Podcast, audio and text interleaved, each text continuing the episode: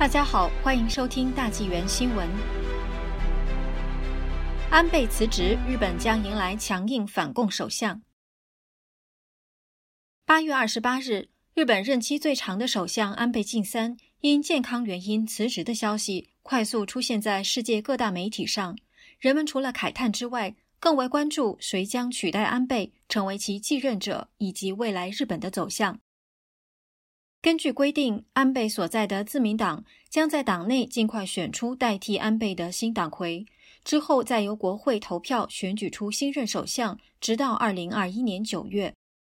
由于自民党在国会众议院拥有多数席位，其现任党魁几乎可以确保获得首相职位。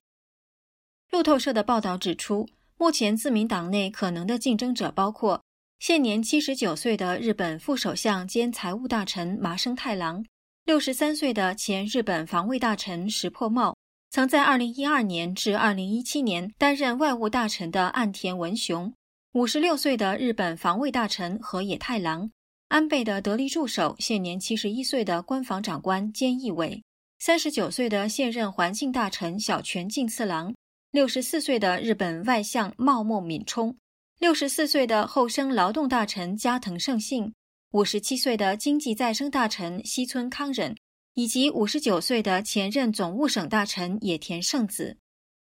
上述人选谁将获得支持？首先需要清楚的一个问题是：当下的日本需要什么样的新首相？或许也可以问：安倍辞职仅仅是因为健康原因吗？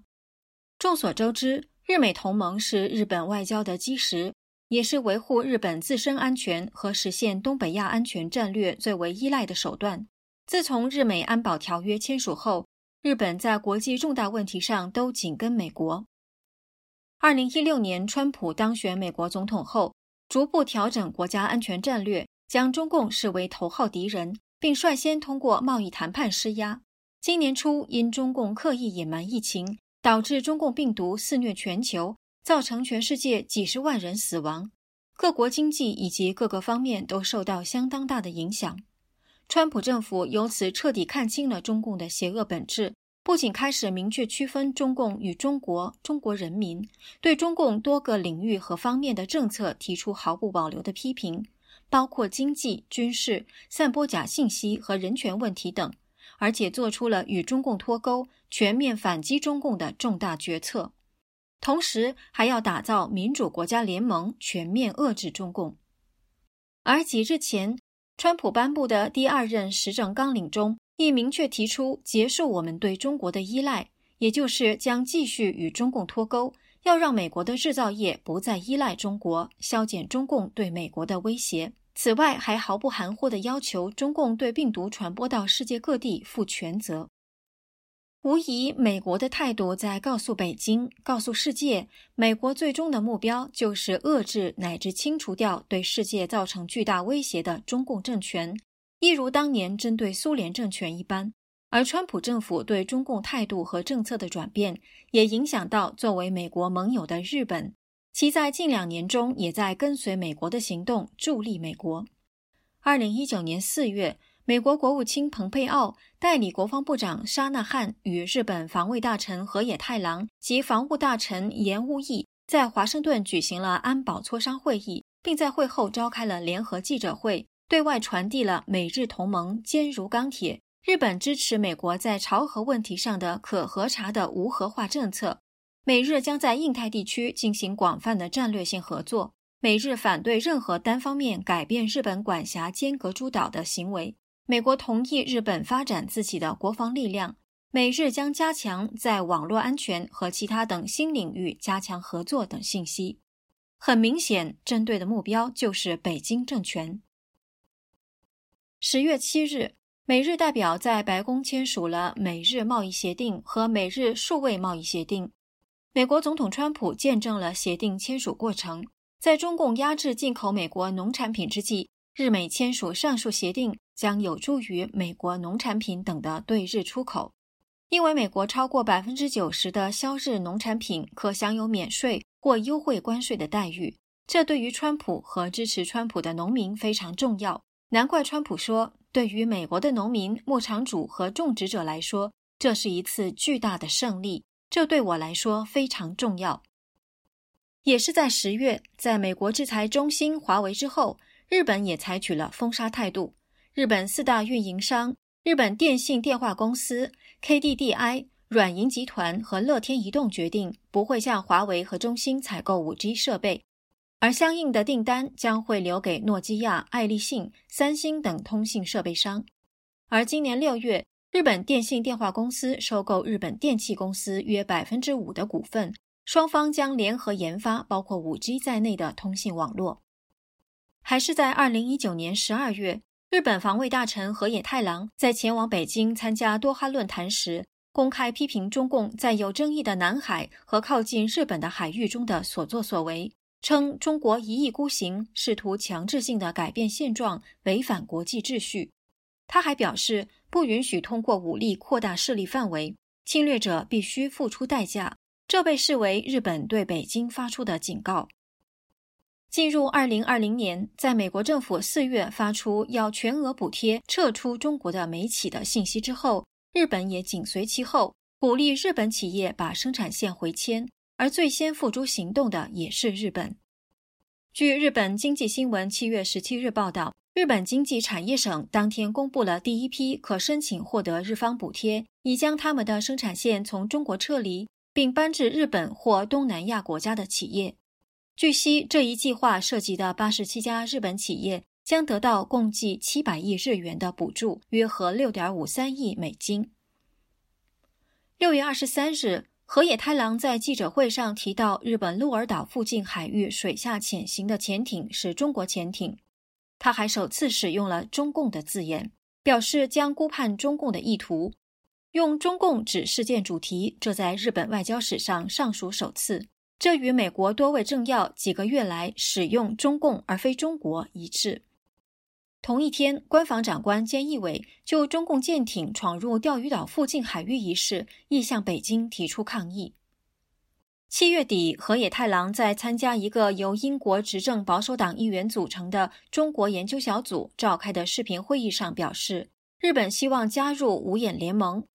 五眼联盟是由昂格鲁萨克逊英语国家组成的一个情报联盟，成员有美国、英国、澳大利亚、加拿大和新西兰。八月，河野再次表达同样的意愿，称：“我们是拥有共同价值观的国家，日本几乎可以称得上是第六眼。”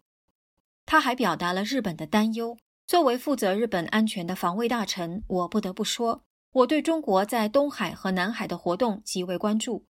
很多国家认为中国正在单方面改变现状，有武力威胁作为背景，其中包括东海和南海以及中印边界和香港。他还指出，国际社会的共识是中国应该为这些行为付出高昂的代价。毋庸置疑，河野对中共的强硬态度表明，日本对于防范中共、防备中共在东海、南海、香港等地兴风作浪，正在做充分的准备。同样，对于美国禁止抖音等中国 App 和软件的举措，日本也十分关注。七月二十八日，日本自民党规则形成战略议员联盟在国会内举行了一个会议，讨论如何禁止抖音等中国 App 和软件的问题。会议一致决定，在今年九月正式向日本政府提交一份禁止抖音等中国企业提供的 App 和软件的要求议案。要求案中将包括三大内容：一、禁止在日本国内使用抖音、微信等中国 App 和软件。二、修改相关法律，允许对违反政府规定的企业实行入门搜查。三、情报机关有权对相关企业和人士实施侦查调查。据悉，此次牵头会议的是自民党老牌政治家、政务调查会长甘利明，他是安倍的亲信。